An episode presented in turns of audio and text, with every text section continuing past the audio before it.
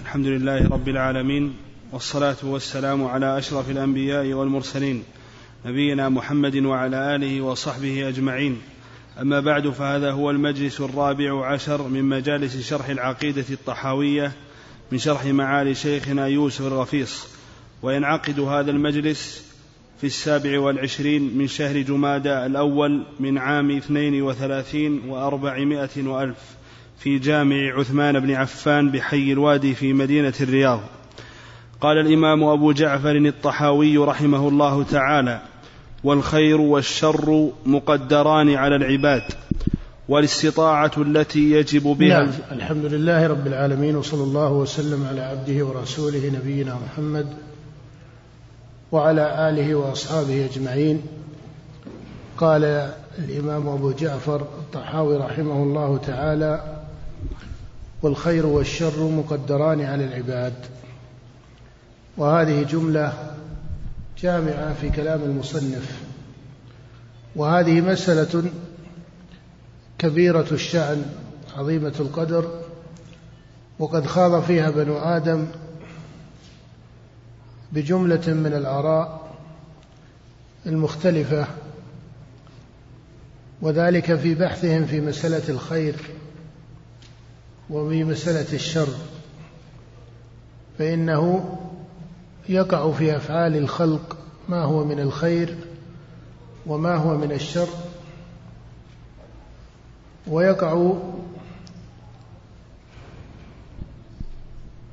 هذا على وجه لا ينفك المخلوق عنه. ولهذا خاض أصحاب الرأي والنظر من أهل الديانات وأهل الملل وأهل الفلسفات في تفسير هذا المعنى. وبعث الله سبحانه وتعالى الرسل جميعا بحقيقة كلية واحدة صارت من أصول الإيمان في دين المرسلين عليهم الصلاة والسلام وهي الإيمان بالقضاء والقدر. وأن كل شيء فهو بمشيئة الله وتقديره وقضائه ولا يخرج عن ذلك شيء. كما قال الله تعالى إن كل شيء خلقناه بقدر فكل شيء هو بتقدير الله وبقضاء الله. وإن كان الشر لا يضاف إلى الرب سبحانه وتعالى. فإنه جل وعلا منه الخير وبيده الخير. والشر ليس إليه سبحانه وتعالى كما قال النبي صلى الله عليه وسلم. وهذا الأصل الكلي مجمع عليه بين الرسل عليهم الصلاة والسلام. ولما بعث النبي صلى الله عليه وسلم جاء في كتاب الله وسنة نبيه تقرير هذا الأصل الشريف وهو الأصل المتعلق بالإيمان بقضاء الرب سبحانه وتعالى وقدره. ولما سمى النبي صلى الله عليه وسلم الإيمان جعل من أصوله الإيمان بالقدر. وبقي على ذلك الصحابة رضي الله تعالى عنهم يفقهون هذا الأصل على ما شرع وهو أن الإيمان بالقدر يعني جملة من الأصول ويتضمن جملة من القواعد. وهي سبع قواعد من قواعد الإيمان. القاعدة الأولى الإيمان بعلم الرب سبحانه وتعالى بما كان وبما سيكون وبما هو كائن. وقد دخل في عموم علمه سبحانه وتعالى علمه بأفعال العباد قبل كونها. وعلمه جل وعلا علم كلي وعلم جزئي علم مفصل.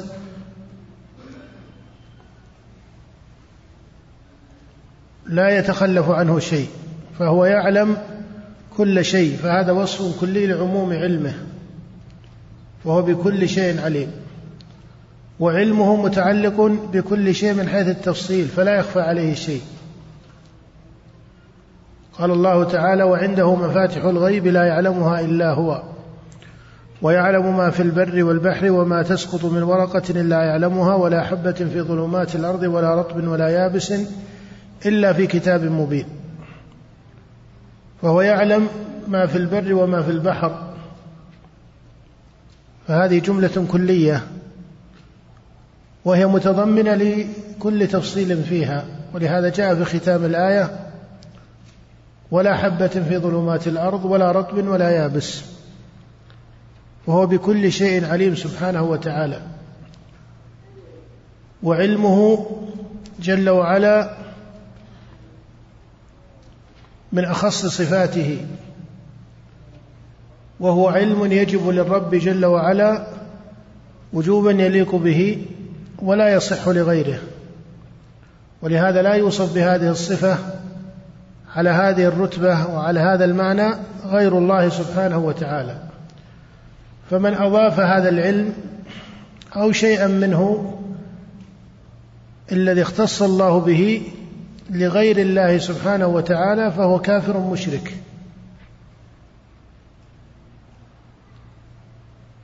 ولذلك من ادعى علم الغيب فهذا من أعظم أوجه الكفر بربوبية الله سبحانه وتعالى.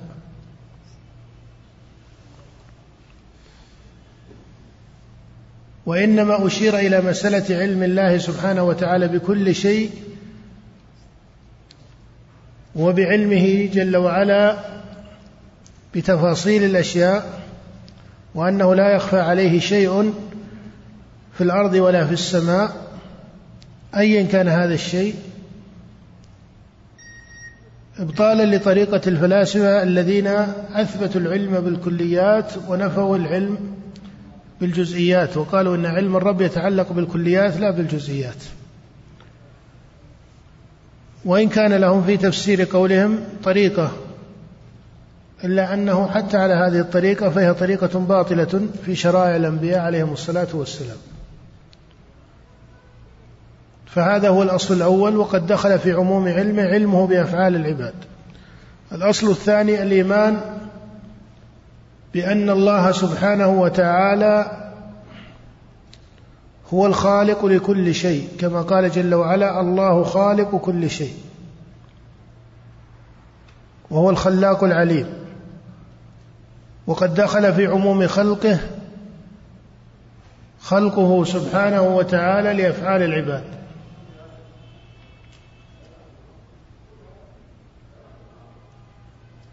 وهذا له دلائل مستفيضة في الكتاب والسنة كذلك. والأصل الثالث الإيمان بمشيئة الرب سبحانه وتعالى وعمومها وأنه لا يخرج شيء عن مشيئته حتى من جعل الله له من خلقه مشيئة فخلقه مختارا ذا مشيئة جعل مشيئته مقيدة بعموم مشيئة الرب. قال الله تعالى في الإنسان وما تشاءون إلا أن يشاء الله رب العالمين. فإذا كان هذا في الإنسان المختار الذي خلق على مشيئة واختيار على الحقيقة وقيدت مشيئته فغيره ممن لا مشيئة له من باب إيش؟ من باب أولى. فإذا هذا الأصل هو الإيمان بعموم مشيئة الرب جل وعلا وقد دخل في عموم مشيئته مشيئته لأفعال العباد. ومشيئة الله العامة وإرادته الشاملة لا تستلزم محبته. بخلاف الإرادة التي هي على معنى الأمر والطلب الشرعي أو تتضمن الأمر الشرعي فإنها تكون متضمنة أو مستلزمة لمحبة الله سبحانه وتعالى للفعل. فإن الإرادة في كتاب الله تأتي على هذا المعنى العام وعلى هذا المعنى الخاص.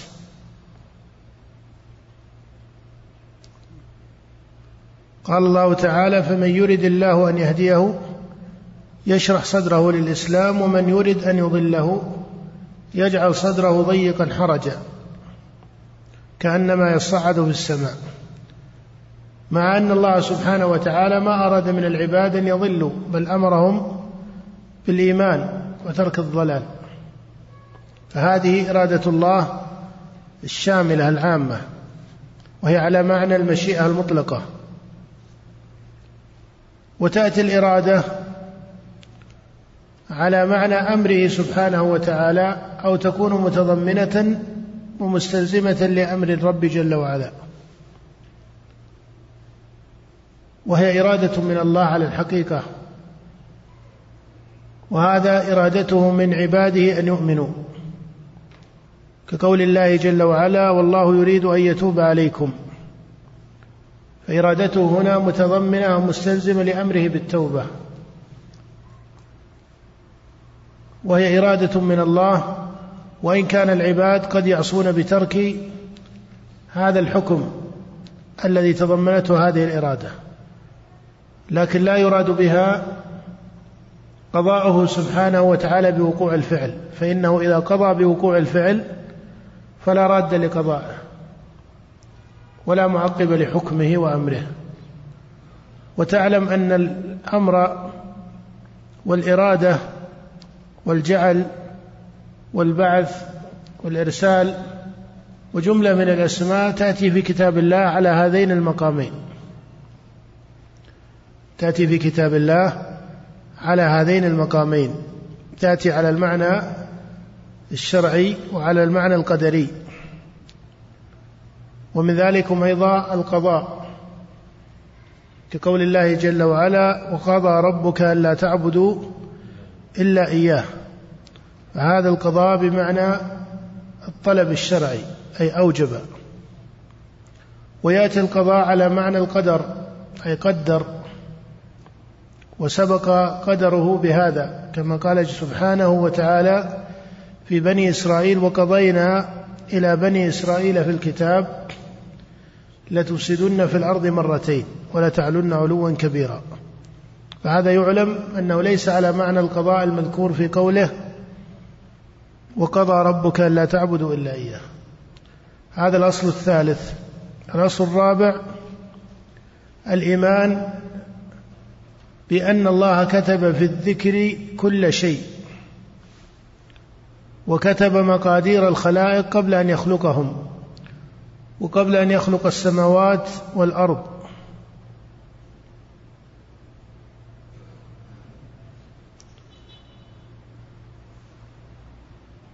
الإيمان بعموم كتابة الرب لمفعولاته وقد دخل في عموم كتابته سبحانه وتعالى كتابته لأفعال العباد قبل كونها. الأصل الخامس الإيمان بأن للعباد إرادة ومشيئة على الحقيقة. وإن كانت لا تخرج عن قدر الله سبحانه وتعالى وقضائه السابق. على معنى قول الله سبحانه وما تشاءون إلا أن يشاء الله رب العالمين. الأصل السادس الإيمان بأن العباد مأمورون بما أمرهم الله به منهيون عما نهاهم الله عنه. مع الإيمان بقدر الله. وجملة هذه القاعدة هو الجمع بين الشرع والقدر. الجمع بين الشرع والقدر وأنه لا حجة لأحد من خلق الله على شرعه بقدره. بل لله سبحانه وتعالى الحجة البالغة على خلقه. فجملة هذه القاعدة تحقيق مقام الجمع بين الشرع والقدر وأن القدر ليس حجة على الشرع.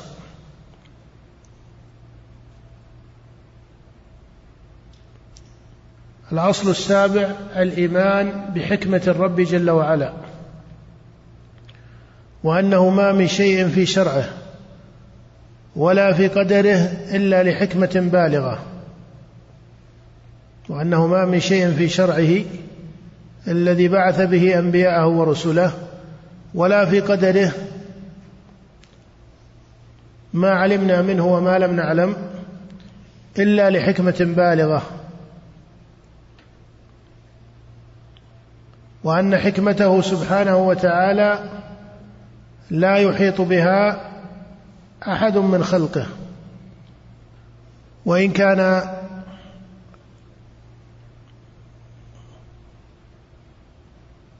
أظهر منها لأوليائه ورسله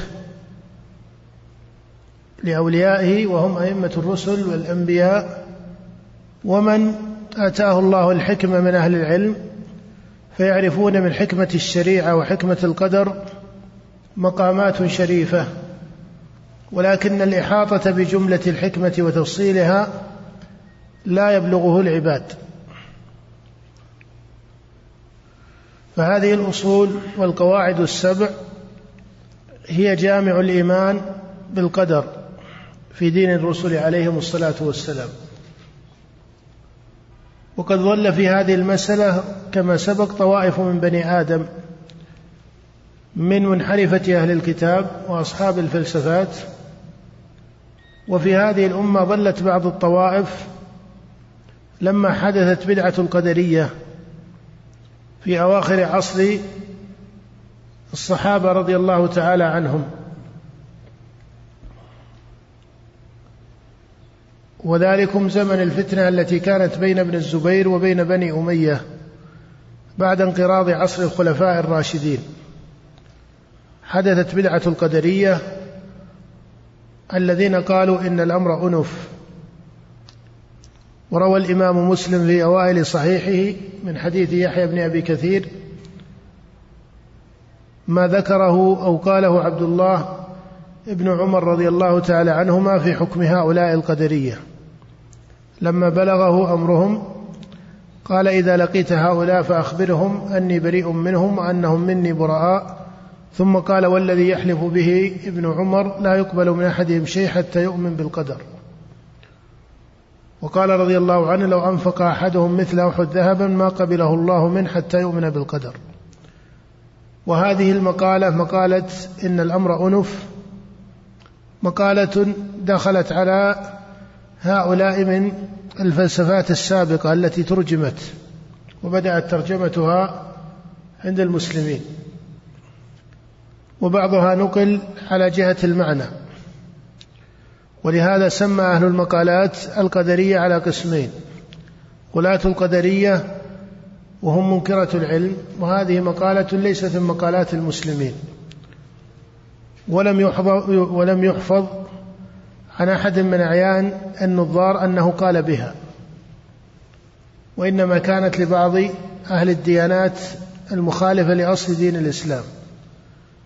فإن من يقول إن الأمر أنف على معنى إنكار علم الله فهذا صريح في جحد الإسلام. وليس هو مما يحتمل وجها من التأويل. فإن من ينكر علم الرب سبحانه وتعالى بما كان فهذا لا تأويل فيه بل هذا محض كفر بالله سبحانه وتعالى.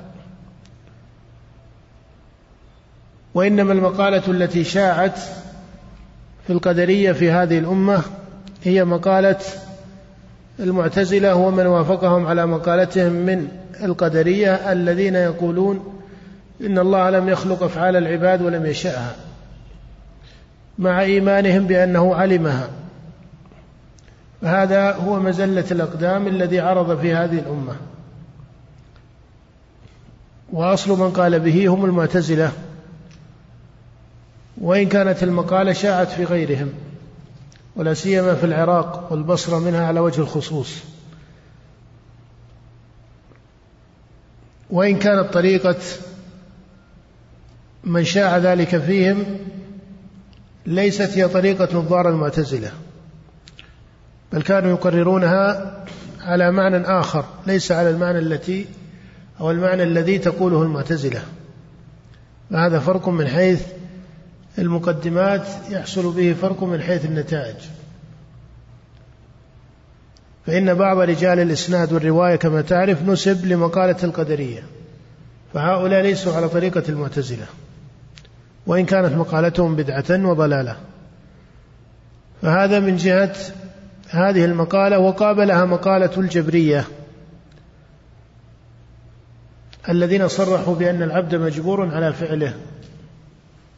وهذه من أصول مقالات جهم بن صفوان وبعض النظار من متقدم المتكلمين. ثم تأخر شأن هذه المقالة الصريحة إلى القول بالكسب في طريقة طائفة من متكلمي المنتسبين إلى السنة والجماعة في طريقة طائفة من المتكلمين المنتسبين للسنة والجماعة. فانتهوا إلى وجه من الجبر وإن كانوا لا يصرحون باسمه ولكنه ليس الجبر الذي يقوله جهم وأمثاله بل هو دون ذلك. وهذا هو الشائع في طريقة أبي الحسن وأصحابه. وقد صرح بعض محققي أصحاب أبي الحسن بأن طريقتهم جبر متوسط كما ذكر ذلك الشهرستاني أو أن حقيقتها أن العبد مجبور في صورة مختار كما صرح بذلك ابن الخطيب محمد بن عمر الرازي.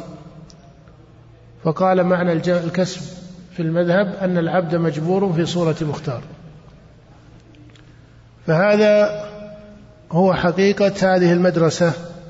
أو هذا المعنى وهو معنى الجبر في كلام المتكلمين. ومن ترك القول بالجبر وقال بالكسب فإن بينهم فرق من جهة المعنى ومن جهة اللفظ.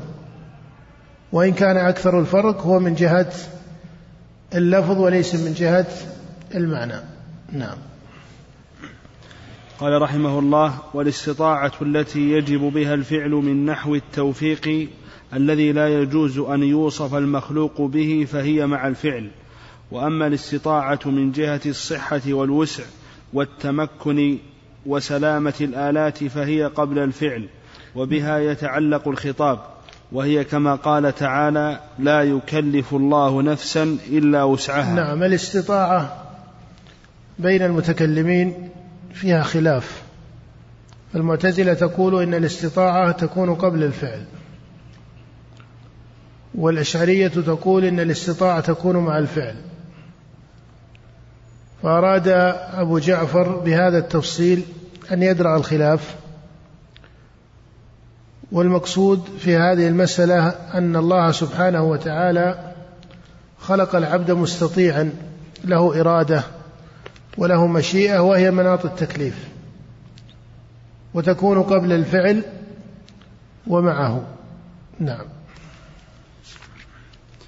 قال رحمه الله وأفعال العباد خلق الله وكسب من العباد. قال وأفعال العباد خلق الله. وهو بهذا فارق مقالة المعتزلة والقدرية. وأفعال العباد خلق الله فارق بذلك مقالة القدرية ومقالة المعتزلة على وجه الخصوص. وإن كانت لا تختص بهم. وقال وهي كسب للعباد. وهذه الجملة من حيث محض اللفظ صحيحة. لأن الله يقول لها ما كسبت وعليها ما اكتسبت. ولكنها جملة مشكلة من حيث النظر إلى السياق. من حيث النظر إلى السياق. فإن الله سبحانه وتعالى ما وصف أفعال العباد بأنها محض كسب. بل هذا أحد أوصافها في كتاب الله أليس كذلك؟ فتخصيص كون أفعال العباد كسبا لهم هذا التخصيص لا أصل له في الشريعة. بل يثبت هذا المعنى وما يتضمنه ويثبت غيره كإثبات الإرادة على حقيقتها وأنها إرادة مؤثرة يقع الفعل بها. وليس يقع الفعل عندها لا بها. كقول الله سبحانه وتعالى منكم من يريد الدنيا ومنكم من يريد الآخرة. فإثبات معنى الإرادة على حقيقته. فهل أبو جعفر يشير إلى طريقة طائفة من متكلمي أهل القبلة من المنتسبين للسنة أم أنه ذكر أحد هذه الأوصاف؟ هذا من حيث تعيين المراد للمؤلفين ليس تحته كثير من العلم إنما المقصود هنا أن لفظ الكسب في أصله لفظ شرعي. وهذا جاء في كتاب الله لها ما كسبت ولها ما اكتسبت إنما الخطأ فيه من جهتين جهة لفظية وجهة معنوية. الجهة اللفظية من جهة قصر وصف أفعال العباد على هذا الاسم وحده. فهذا القصر لا أصل له. ومن حيث المعنى وهو أبلغ من حيث تفسير الكسب بمعنى أن العبد له إرادة يقع الفعل عندها لا بها فسلب إرادة العبد التأثير. وهذا هو المعنى الباطل الصريح في البطلان. فإذا الخطأ في الكسب من جهة اللفظية ومن جهة معنوية وإن كان أصله لفظا شرعيا يصح استعماله بل يشرع استعماله كغيره من الأوصاف الشرعية. نعم. ولم يكلفهم الله تعالى إلا ما يطيقون ولا ولم يكلفهم إلا ما يطيقون. وهذه مسألة تكليف ما لا يطاق. والصحيح أن هذه مسألة فيها أحرف مجملة لأن أصل التكليف كاسم اسم حادث كما سبق. أي تعليق التشريع باسم التكليف في سائر أوجهه تعليق حادث من أهل الاصطلاح. وسبق معنا هذا في مسائل أصول الفقه. أن تسمية الأحكام الخمسة تكليفا هو اصطلاح حادث. والذي جاء في كتاب الله أن الله سبحانه وتعالى لا يكلف النفس إلا ما استطاعت. وأن التكليف على حسب القدرة. قال الله تعالى لا يكلف الله نفسا إلا وسعها. لكن حدث في هذه المسألة وهي من فروع مسألة القدر حدث فيها خلاف بين المعتزلة ومتكلمي أو متكلمة الصفاتية. نعم.